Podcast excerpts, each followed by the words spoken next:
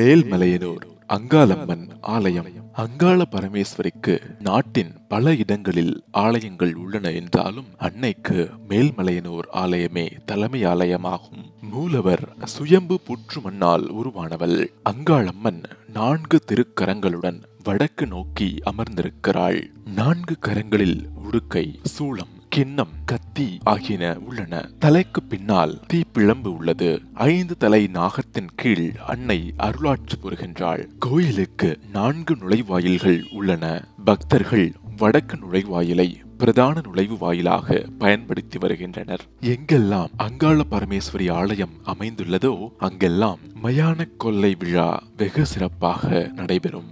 மாசி மாதம் மயான கொல்லை திருவிழா பெரிய அளவில் நடக்கும்.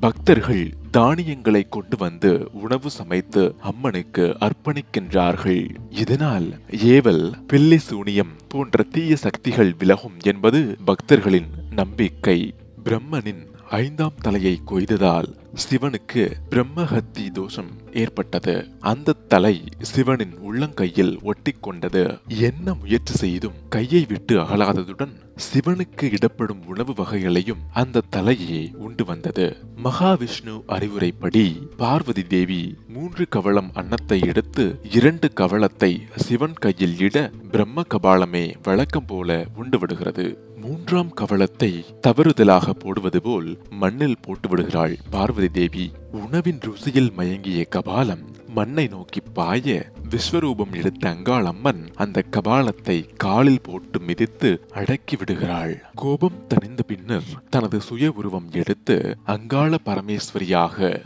மேல்மலையனூரில் அருள்பாலித்து வருகிறார். இதுவே மேல்மலையனூர் அங்காள பரமேஸ்வரி ஆலயத்தின் தல வரலாறாகும் அங்காளம்மனை மகா மண்டபத்தில் புற்றாகவும் மூலஸ்தானத்தில் திருவுருவத்துடனும் தரிசிக்கலாம். அமாவாசை அன்று அங்காள பரமேஸ்வரிக்கு ஊஞ்சல் விழா நடத்தப்படுகின்றது. இதனை காண லட்சோப லட்ச பக்தர்கள் குவிகின்றனர். மீண்டும் மற்றொரு கோவிலுடன் சந்திப்போம். உங்களுடன் ராம். இந்த வீடியோ உங்களுக்கு பிடிச்சிருந்தனா லைக் பண்ணுங்க கமெண்ட் பண்ணுங்க ஷேர் பண்ணுங்க. இது போன்ற பக்தி தகவல்களை உடனுக்குடன் தெரிந்து கொள்ள நட்சத்திரா சேனலை சப்ஸ்கிரைப் பண்ணுங்க. மறக்காம பெல் பட்டன் அமைக்குங்க.